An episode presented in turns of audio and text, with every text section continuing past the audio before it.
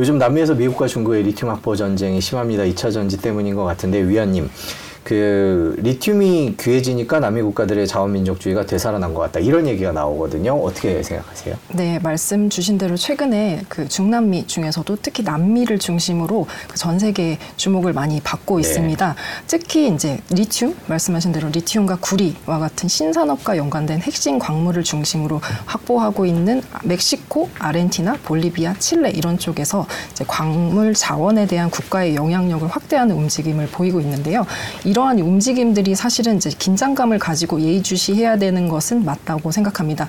그럼에도 불구하고 이전에 그 말씀하셨던 소위 자원 민족주의와 비교를 했을 때는 차별화되는 점들이 있는데요. 네. 첫 번째는 무엇보다도 아직은 조금 초기 단계에 있는 것들이 있기 때문에 어, 발표, 어, 발표가 되지 않은 부분들이 많다. 그래서 좀 불확실성이 있다라는 측면이 있을 것이고 두 번째로는 그 민간과의 협력을 강조하는 측면이 특히 이번의 트렌드에서 강력하게 나타나고 있다는 점은 그 어, 남미 국가들이 좀 실용주의를 추구하고 있다라고 볼 수가 있을 것 같습니다. 그리고 마지막으로는 그 지금 저- 정책에서 제가 보면서 말씀을 또 후에도 드리겠지만 이제 그 남미 국가들의 정부 자체적으로 이제 고부가 가치로 향하고자 하는 움직임을 보이고 있다라고 볼 수가 있겠습니다. 예를 들어서 이제 국가별로 제가 보면서 말씀을 드릴 텐데요. 멕시코 내 리튬 매장량이 가장 많은 것으로 알려진 그 북부의 소노라주를 리튬 광산 구역으로 지정을 했고요. 네. 여기에 소속된 여섯 가지 지역 리튬 매장지에 대한 탐사 및 채굴을 멕시코 정부가 관리를 하게 됐습니다. 네. 더불어서 지금 뭐 다른 국가들에서는 리튬 관련된 그 기관들을 보유를 하고 있는데요. 멕시코 같은 경우에도 조금 초기 단계이긴 하지만 3개월 내에 발표 3개월 내에 국영 기관인 그 리티오맥스라는 리튬 전문 국영 기관을 신설해서 국가 리튬 산업을 총괄한다고 발표를 했습니다. 그래서 이러한 발표 이후에 지금 보시면 외, 어, 멕시코 내 외국 자본으로 추진되고 있는 리튬 프로젝트가 총 36개라고 아, 하는데요. 네. 예, 이 중에서 10개 기업이 열, 이러한 어, 36개 프로젝트를 10개 기업이 관리를 하고 있었습니다. 특히 이 중에서 이제 세계사는 다 외국의 국적을 가지고 있는 기- 어, 기업인데요. 기존에 채굴권을 보유하고 있었습니다만 그 대통령이 관련된 사항을 모두 재검토할 것이라고 발표를 함에 따라서 어, 향후 추이를 좀 지켜보고 있는 상황입니다. 예, 두 번째로 아르헨티나 같은 경우에는 올해 1월에 그 지방 정부인 라 리오하 정부가 어, 리튬을 전략 광물로 지정을 했고요. 기 승인되었던 모든 탐사 허가를 중단하는 법을 발표했습니다. 아, 예, 하지만 어 아르헨티나 같은 경우에는 그 리튬에 대한 주권이 2003년에 연방 정부에서 주정부로 넘어가 이양이 되었거든요. 그래서 그 이것은 이제 단일 주정부 단위의 움직임이 있기 때문에 주정부들의 개별적인 단위에서의 향후 움직임을 지켜볼 필요가 있을 것 같습니다. 네, 그 지금 멕시코랑 아르헨티나 얘기를 해주셨는데 이제 올해 가장 화제가 됐던 기사는 칠레 리튬 예. 국유화였던 것 같아요. 칠레를 사례를 보시면 네. 칠레 같은 경우에는 앞서 말씀드린 사례보다 조금 더 뭐 아르헨티나나 볼리비아 이런 사례들보다도 더 구체적이고 좀 실용적인 측면에서의 어, 국가 전략을 발표했다고 보실 수가 있을 것 네. 같은데요. 올해 4월 20일에 이제 그 칠레 보리치 정부는 그 Estrate 아, Estrategia Nacional del Litio 즉 국가 리튬 전략을 발표를 했고요. 네. 정부가 모든 리튬의 신규 생산 계약에 대한 대부분의 지분을 갖게 될 것이라고 신규요? 예, 선언했습니다. 근데 아시는 것처럼 어, 그 많은 분들이 최근에 그 관심을 갖고 보셔서 아시겠지만 최, 어, 현재 칠레에서는 민간 기업 딱 두 개의 기업만 운영을 하고 있고 그 계약이 어, 2030년과 2044년까지 어, 진행될 예정입니다. 그래서 이 부분에 대한 관심들이 많이 많으신데 발표된 바에 따르면 이 두 기업의 사업 경영권을 별도 이후에 별도의 국영 기업으로 이전을 하고 그 전까지는 국영 구리 공사인 꼬델코와 광물 공사가 뭐 프로젝트 탐사 아니면 추출 계약 이런 것들을 체결할 거라 고 발표를 했습니다. 다른 국가들의 사례에 비해서는 좀 상대적으로 속도감 있는 전개가 이루어지고 있는 양상이라고 볼 수가 있겠는데요. 근데 그 앞서 그 질문을 해주셨던 것처럼 이러한 것이 뭐 기존의 자원 민족주의, 뭐 국유화, 뭐 무조건 국가 위주 이런 식으로만 지, 어, 진행이 될 것인가에 대해서 지금 사실 전 세계 비즈니스맨들의 귀추가 많이 네. 주목되고 있는데 이러한 정부 발표를 부정적으로만 보기는 좀 어렵다는 의견들도 역시 존재하고 있습니다. 왜냐하면 그 잘 아시는 것처럼 것처럼 지금 칠레는 북부의 아타카마 북부에 있는 그 소금 사막에서만 리튬을 채굴을 하고 있는데요. 네. 그 칠레의 리튬 생산 경쟁력을 강화하기 위해서 아타카마 정부 자체는 아타카마 사막에 있는 기존의 인프라를 확충하고 더불어 동시에 다른 아직 개발하지 않은 소금 사막들도 어, 거- 그쪽에도 이제 광구를 확대할 계획으로 있습니다. 그래서 이렇게 기, 기존의 정책을 바탕으로 해서는 사실은 민간 기업이 신규로 광어권을 획득하기가 어렵기 때문에 국영 기업을 설립하면 오히려 민간 협력이 조금 더 원활해지고 그래서 리튬 생산을 늘리고자 하는 것이다라고 보는 시각이 있습니다. 다시 말하면 조금 더 효율적으로 민간과 협력할 수 있는 기회가 확대될 수 있다라고 보는 시간들 시각들도 있고요. 물론 긴장감을 가지고 지켜봐야 하는 것은 맞지만 네. 어, 단순히 국가만이 다 위주로 된다기보다는 기업과 함께 공존하는 방식으로 특히 칠레는 좀 진행되지 않을까라는 의견들도 있습니다. 네, 지금 자원 민족주의가 어떻게 발현되고 있는가 그거에 대한 우려에 대해서 설명을 해주셨는데 멕시코 얘기 해주셨고 칠레 얘기 해주셨고 아르헨티나 얘기 조금 해주셨는데 예전 남미의 자원 민족주의와 비교를 앞부분에 조금 해주셨던 것 같아요. 보면 그때는 석유 갖고 있었던 맞습니다. 그 자원 민족주의였죠. 네, 맞습니다. 그 말씀 주셨던 것처럼 이제 중남미 지역에서의 그 이른바 자원 민족주의는 처음 일어난 일은 아니고요. 그 전반적인 추세에서 보면 사실 천연 자원에 대한 말씀하신 석유라든지 광물이라든지 이런 자원에 대한 민영화 그리고 국유화 이게 좀 반복적인 사이클처럼 나타나고 있다라고도 볼 수 있습니다. 네. 그래서 그 뭐 중남미 경제를 잘 아시니까 뭐 혹시 핑크타이드라고 들어보셨던 것처럼 그 핑크타이드는 중남미에서 그 진보적인 성격을 가진 좌파 정부가 이제 그 물결처럼 이제 연달아서 나타나는 현상을 이야기를 하는 건데요. 네. 중남미 지역에서는 사실은 그 좌파와 우파가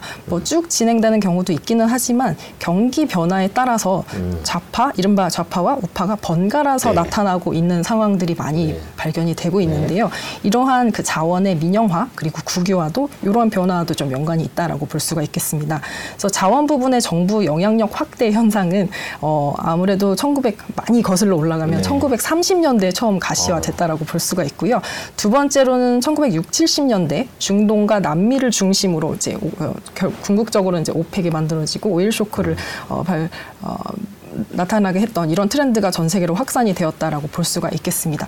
그리고 마지막으로 이제 2000년대 초에도 남미에서 일부 진보 정부들을 중심으로 이런 트렌드가 나타났는데요. 네. 첫 번째로 1930년대 멕시코, 볼리비아 같은 경우에는 민족주의 정권이 들어서면서 외국 석유 기업을 국유화했습니다. 두 번째 시기는 이제 1970년대 전후에 발생을 했는데요. 이때 발생한 어, 것은 진정한 뭐 어, 그 기본적으로 가지고 있는 자원 민족주의에 대한 개념을 가장 잘 가지고 있는 어, 그러한 현상이라고 볼 수가 있을 것 같습니다. 개발도상국들이 식민지에서 드디어 독립은 했지만 그럼에도 불구하고 여전히 천연 자원과 같은 그들의 그 국부의 주요 원천들이 주로 선진국 기업에 귀속이 되어 있어서 이에 대한 좌절감 그리고 반발이 확산돼서 일어난 것이라고 볼 수가 있겠는데요. 그 중남미에서도 그 네. 페루, 볼리비아, 칠레 등을 중심으로 뭐 유전이라든지 구리 이런 것들의 국유화 움직임이 네. 활발하게 이루어졌습니다. 네. 마지막으로 2000년대를 뭐 간단하게 말씀을 드려볼까 하는데요. 네. 1990년대 말에는 중남미 이- 이른바 잃어버린 오, 어, 5년이라는 경제 위기가 있었습니다. 네. 이것을 이겨내기 위해 중남미에서는 산업이 민간에 많이 개방되는 그런 트렌드를 보였는데요. 반대로 2000년대 초는 잘 아시는 것처럼 원자재 슈퍼사이클이 전 세계적으로 있었죠. 네. 그래서 어, 중남미는 이제 주로 이제 그 중국의 양적 팽장, 팽창 성장의 그 원자재를 공급하면서 경기 호황을 맞았고요. 네. 이 경기 호황이 40년 만에 맞은 그러한 좋은 황금기였던 만큼 굉장히 많은 영향을 미쳤고 그 이에 따라서 재선에 성, 성공한 진보 정권을 중심으로 자원 국유화 움직임이 나타났습니다. 다만 이제 여기서의 또 차이점을 말씀을 드리자면 2000년도에 나타난 트렌드는 어, 1970년대처럼 무조건 외국 기업을 뭐 철수시켜 이런 몰수의 형태는 아니었고요. 어, 이때부터 조금 국가의 지분을 확대하고 로열티를 인상하되 민간 기업과 좀 공존하자는 움직임이 좀 생긴 것 같습니다. 그래서 어떤 전문가께서는 이제 국유화보다는 이때부터 국가 통제 강화 라는 표현이 조금 더 적당하다라고 의견을 주시기도 했었고요. 저희가 리튬 얘기를 하려면 중국 얘기를 안 할 수가 없는데 중국이 중남미에서 요즘에 미치는 영향력은 어느 정도까지다라고 보고 계세요? 아, 네. 말씀하신 것처럼 지금 가장 적극적으로 중남미 시장을 두드려 왔고 최근에 많은 그 존재감을 드러내고 있는 국가가 바로 중국이라고 할 수가 있을 텐데요. 중국은 뭐 일찍부터 중남미 자원 시장을 선점하려는 노력을 보였습니다.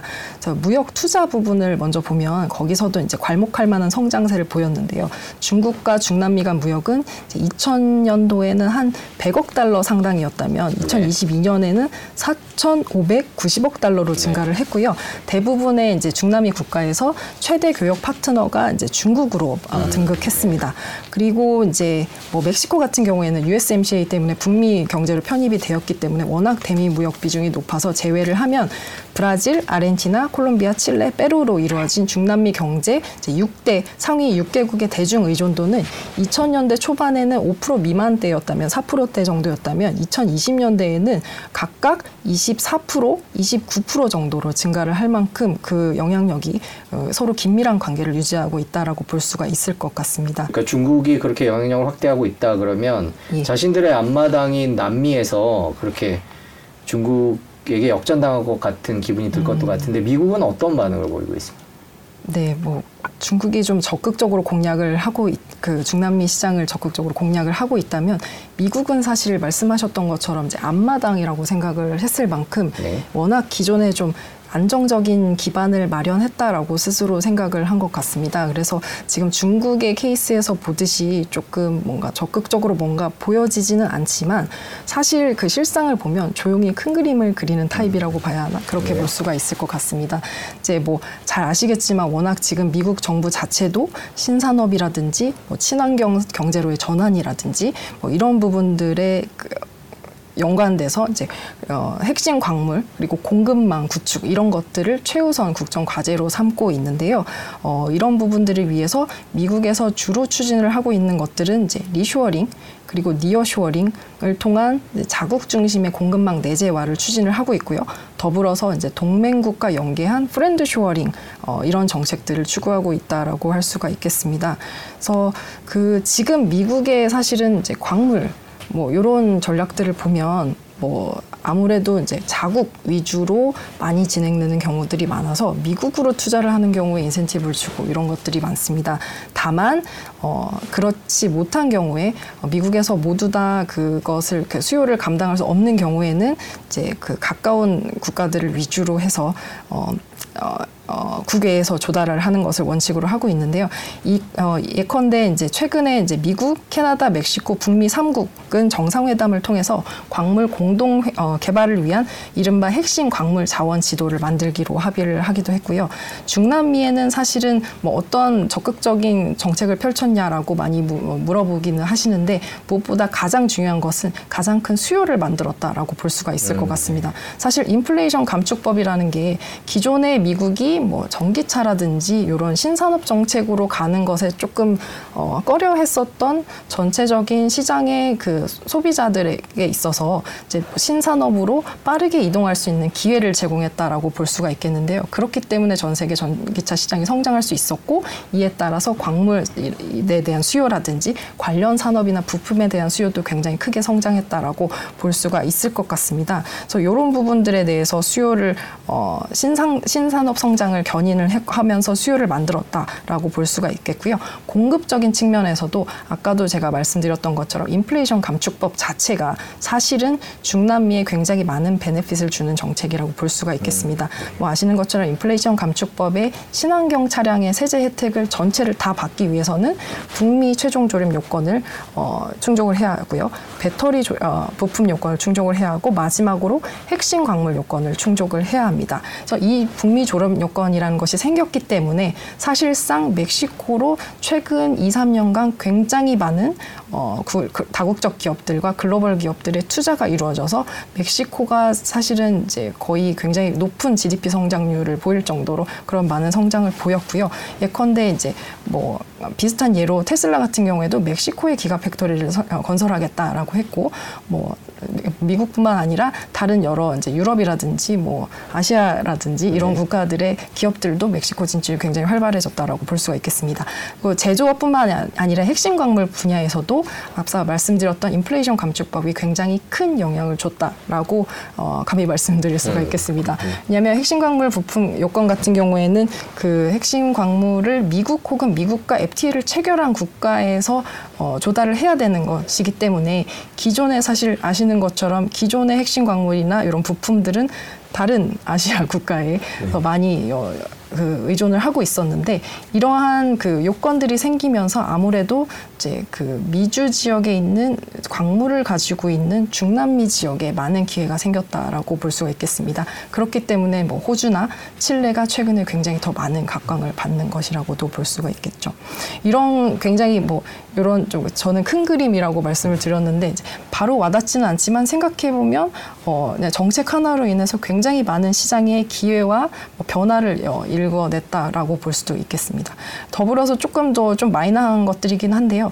어, 최근에 그 미 상원에서 미국 칠레 간 조세 조약 법안을 통과시켰습니다. 사실 이거는 2012년에 협의를 하고 칠레에서는 2000, 이미 2015년에 이미 다 통과를 해- 한, 했던 법안인데요. 이 조약이 미국에서는 거의 10년 가까이 계류가 되어 있었는데 최근에 이제 뭐 칠레라든지 핵심 광물 차원에서의 칠레와 중남미와의 협력이 좀 많이 중요해졌다 라는 미국의 목소리나 이제 뭐 이런 자성의 목소리들이 있음에 따라서 이런 조약들이 빨리 뭐 체결이 되었다라고 볼 수가 있겠습니다. 마치 그 중동의 오페크처럼 리튬도 또 이제 국유화하는 것 아니냐, 무슨 모임 만들고 또 그 가격을 통제하려는 것 아니냐라는 움직임이 있다라는 리튬판 오페크 카르텔 결성이라는 거에 관한 보도들이 있는데 어떻게 보세요? 예, 굉장히 특히 이제 작년부터 작년에 말씀 주셨던 리튬 트라이앵글에 해당하는 뭐 아르헨티나, 볼리비아, 칠레 그리고 아직 그 염호는 아니지만 아직 리튬이 생산되진 않지만 많은 매장량을 갖고 있다고 일컬어지는 멕시코가 같이 모여서 중남미 리튬 포럼에서 어, 기술 혁신 그리고 사개국 간의 그 공동 협력 이런 것들을 논의를 했습니다. 네. 이 사개국에 있는 전 사개국이 가지고 있는 미, 리튬 매장량을 다 합치면 전 세계 한 70%가 된다고 하기 때문에 어, 이런 그 어, 이들이 이제 목소리를 잘 모은다면 그, 어, 어, 굉장히 상당히 음, 영향력 있는 기구가 될 수 있을 거라고 많이들 예측을 하고 계시는데요. 그래서 이제 각 국가들 간에 뭐 볼리비아, 멕시코 간에 뭐 배터리 협력, 기술 협력 이런 것들이 좀 개별적으로 이루어지고 있고 네. 최근에 볼리비아에서도 4월에도 아 나는 이 리튬 어, 동맹을 지지하고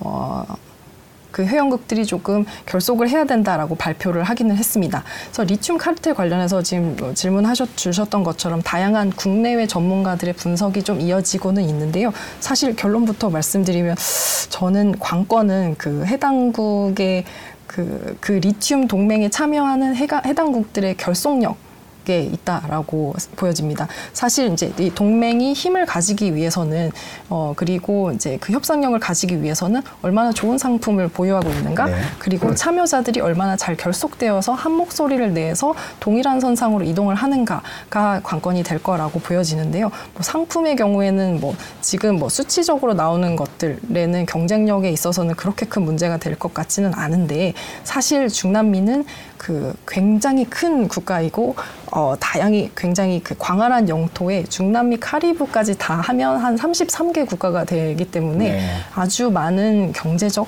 그리고 정치적 환경이 상이한 국가들로 네. 그 구성이 되어 있습니다. 그렇기 때문에 그 좀 여러 시기에 걸쳐서 다양한 방식으로 중남미에서 그동안 좀 통합에 통합을 위한 움직임이 있어 왔는데 그때마다 사실은 항상 이 결속력 어, 이 문제가 됐었던 것이거든요. 그래서 이런 부분들이 조금 문제가 될 수 있을 것 같은데 더군다나 이제 리튬 카르텔에 그 참여하겠다고 한 국가들 같은 경우에는 지금 자체적인 기술력이 좀 부족하기 때문에 안정적인 위치를 좀 확보하지 못하고 있습니다. 그래서 이러한 부분들이 좀 해결되고 그 다음에 그 구성원들 간에 조금 더 통합적인 목소리를 내는 것이 중요할 거라고 생각이 됩니다.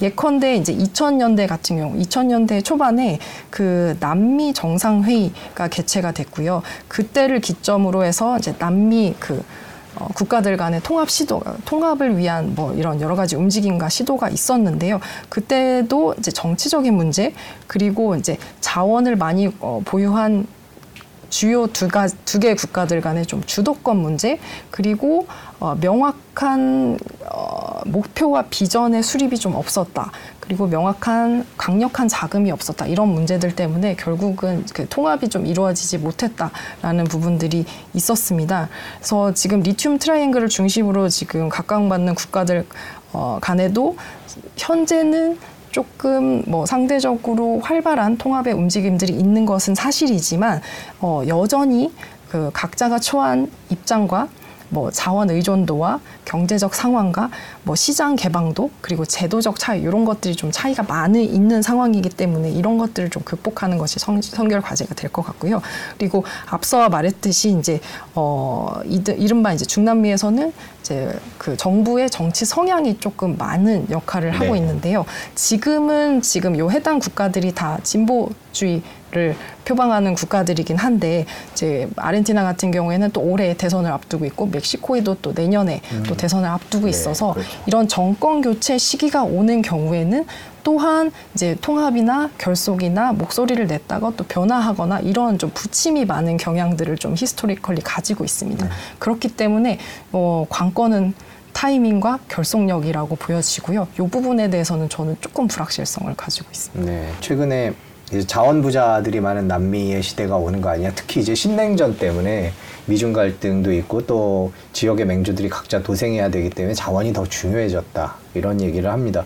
중남미 경제 지금 전반적인 상황은 어떻고 또 앞으로는 어떻게 될 거라고 전망하고 계세요? 요즘처럼 좀 변동성이 워낙 많고 국제 정세가 시시각각으로 바뀌는 때에 좀 예측을 한다는 것은 쉽지는 않은 것 같습니다.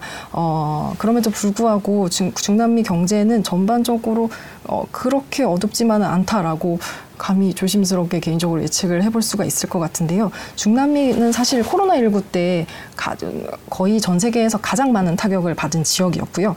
그때 이후로 조금씩 조금씩 회복을 하면서 회복의 속도는 좀 더뎌졌지만 꾸준한 그래도 성장세를 보이고 있다라고 말씀을 드릴 수가 있을 것 같습니다. 그래서 그 IMF에서도 지난 7월에 발표한 그 경제 전망 수정 수정 네. 전망에서 중남미 지역 그 성 성장 전망치를 기존에 4월에 발표했었던 것보다 3%포인트 높은 1.9%로 전망을 했고요. 그 주요 이유는 사실은 이제 수정 전망에는 멕시코와 브라질이 주로 들어가기는 하는데 멕시코와 브라질의 성장 회복세가 이제 제조업이라든지 여러 광물이라든지 자원을 기반으로 해서 예상보다 견조하게 나타났다. 그래서 이 점을 반영해서 중남미가 그래도 예상보다는 조금 더 나은 성장세를 보일 수 있을 것이다라고 어, 발표를 한 바 있습니다. 어, 그 원자재 이슈로 돌아가서 말씀 주셨던 것처럼 최근에 이제 중남미의 자원이나 이런 것들을 어, 바탕으로 해서 굉장히 많은 글로벌 투자라든지 관심들이 들어가 있. 기 때문에 단기적으로는 좀 수출 증가 그리고 일자리 창출 이에 따라 이제 뭐 정부의 그 역할이 강화되면서 뭐 세제가 높아지면 세수 확대 이런 것들에 기여하면서 경제 성장에 좀 긍정적으로 작용을 할 수가 있을 것 같습니다. 이제 다만 이제 관건은 지금은 굉장히 좋지만 앞으로도 과연 계속 좋을 음. 것인가가 될 것 같은데요. 왜냐하면 중남미가 기존에 뭐 커머디티 붐, 2000년대의 그 원자재 붐에 따른 굉장히 많은 부를 축적했음에도 불구하고 지금 돌아봤을 때 생각보다 남은 게 없다. 그렇게 많은 부를 축적했지만 우리가 자체적으로 생, 성장할 수 있는 어, 자체적인 성장 동력을 만드는 혁신의 뭔가 인프라를 구축하지 못했다. 이러한 그 자성의 목소리들이 굉장히 많이 이어지고 있거든요. 그래서 지금 어, 전반적인 그 모습을 보면 그 중남미 경제들, 중남미 경 주요 정부들은 그 기존에 했었던 이런 실수를 반복하지 않기 위해서 좀 노력을 많이 하고 있는 것으로 보입니다. 그런 부분에서는 좀 긍정적인 경제 성장이 좀 긍정적이라고 볼 수가 있을 텐데요. 다만 그럼에도 불구하고 좀 불확실성을 높이는 요인들 도 역시 공존을 하고 있습니다. 그래서 뭐 대외적으로는 이제 뭐 세계 경기 침체 가능성 그리고 뭐 원자재가 상승 왜냐하면 국- 중남미 같은 경우에는 원자재의 자원 수출 의존도가 워낙 높기 때문에 원자재가에 의해서 경제 성장이 어, 따라서 움직이는 경향이 아직도 여전히 좀 많이 있는 상황입니다. 그래서 그리고 대내적으로는 대선 아까 말씀드렸던 대선으로 인한 정치 뭐 부침 이런 것들이 변동성으로 작용을 할 수 있을 것이고요. 그다음에 더불어서 지금 아까 말씀드렸던 것처럼 중남미 경제는 자생적으로 성장을 하고 뭐 단순히 글로벌 기업들이 투자를 해서 자원을 가지고 가는 것뿐만 아니라 이제 같이 뭐 기술을 배우고 기술 전이가 돼서 뭐 혁신을 이루어서 조금 더 기존의 이제 자원뿐만이 아닌 고부가 가치 상품을 만드는 그런 방향으로 이제 경제 모델을 개- 개발을 하고 싶어 하는데 사실 뭐 잘 아시는 것처럼 그러한 모델을 개발하기 위해서는 어, 그것을 가능하게 하는 자금 그다음에 정부의 의도, 어, 의지 그리고 이것에 응하는 민간 기업들의 참여가 필요할 것이고요. 그다음에 인력 뭐 그리고 비즈니스 환경을 더 좋게 하는 뭐 인프라나 물류 환경 이런 것들이 이제 바탕이 되어야 할 텐데 어, 중남미가 지금 굉장히 조금 천천히 천천히 그러니까 개선이 되고 있기는 하지만 여전히 이제 글로벌 투자자들의 입장에서 봤을 때는 조금 개선해야 될 점들이 많아서 이런 부분들이 조금 더 빠른 속도로 개선이 된다면 어, 지금 들어오고 있는 뭐 커머디티 뭐 자원의 투자에 따른 뭐 긍정적인 요인들을 조금 더, 어, 더 높은 성장세로 바꿀 수 있는 그런 동력이 되지 않을까라고 생각을 합니다. 중남미 국가들이 리튬을 팔기만 했던 게 아니라 이젠 가공해서 한다는 얘기를 아까도 했었는데 그럼 지금 전반적으로 자원을 파는 방식이 예전에 비해서 조금 더 세련돼졌고 부가가치를 창출하고 있고 이런 분위기다라고 중남미 국가들의 최근 분위기에 대해서 얘기할 수 있을까요? 음, 예전보다는 그래도 많이 개선이 되었다라고 볼 수가 있지만 여전히 그래도 뭐 탐사 채굴이라든지 이런 기술이 부족해서 글로벌 기업과 협업을 해야 되는 상황에 처인 국가들이 여전히 좀 많은 상황이고요. 그리고 뭐 어, 가공이라든지 아니면은 조금 더 부가가치가 높은 산업을 만드는 데는 여전히 조금 단일적인 힘으로는 좀 부족한 것이 사실입니다. 어, 그럼에도 불구하고 최근에 조금 많은 어, 새로운 시도들이 나타나고 있는데요. 뭐 예컨대 이제 혁신적인 재령 공정을 가진 기업들과 협업, 아, 글로벌 기업들과 협업을 하고자 하는 정부의 움직임 이런 것들이 활발히 나타나고 있고 같이 협업을 하는 글로벌 기업들을 찾을 때 어, 단순히 그냥 가져가는 것이 아니라 좀 호혜적으로 음. 어, 새로운 기술을 어, 줄수 있는 그런 기업들을 찾는 경향이 많이 나타나고 있습니다. 예컨대 뭐 혁신 재령 공정이라든지 아니면 디지털 기술을 활용해서 뭐 광산을 조금 더 효율적으로 어, 관리할 수 있도록 한다든지 이런 부분들이 있고요. 그리고 최근에 환경 이슈라든지 인권 문제, 아, 네. ESG 이런 부분들이 굉장히 중요한 요소로 작용을 하고 글로벌 시장에 진출할 때도 이런 부분들의 리스크를 관리하지 않을 경우에는 또 커다란 문제로 작용을 할 수가 있기 때문에 이런 부분들에도 뭐 혁신적인 기술을 가지고 있다거나 아니면 조금 더 뭐 좋은 reference를 가지고 있고 좋은 방법을 가지고 있는 기업들을 위주로 좀 찾으려고 하는 상황입니다. 어, 얼마 전에 저도 이제 중남미의 고위급 그 예, 인사를 만났었는데요. 그분들께서도 똑같이 말씀을 하셨습니다. 그래서 그 제가 이제 뭐, 뭐 이런 자원이라든지 환경이라든지 뭐 신재생 에너지 이런 부분들에 대해서 협력할 것이 굉장히 많다라고 말씀을 드렸는데 그분들께서 어, 가장 먼저 하셨던 게 자원을 채굴을 하고 재련하는 과정에서 얼마나 많은 환경 파괴가 일어나는지 아느냐. 어, 우리들은 사실 그렇게 버려진 채로 어, 조금 많은 어려움을 겪고 있다. 그래서 이런 부분들을 해결해 줄 수 있는 기업들이 오면 참 좋을 것 같다. 이런 말씀을 좀 해주셨던 게 좀 인상적으로 어, 기억에 남고요. 이런 부분들을 조금 사실 뭐 말로만 하면 쉽지만 조금 어려운 문제일 수는 있는데 이런 부분들에 대해서 좀 특화된 기술을 가지고 있는 기업이라든지 아니면 적어도 이 부분에 대해서 관심을 더 많이 가지고 있는 기업 그리고 우리가 들어가서 같이 인력을 교육을 시켜주고 너희들에게 좀 남는 게 있고 좀 뿌듯함을 느끼게 해줄 수 있는 그런 기업들을 위주로 좀 협력을 하고자 하는 움직임들이 많이 있는 것 같습니다.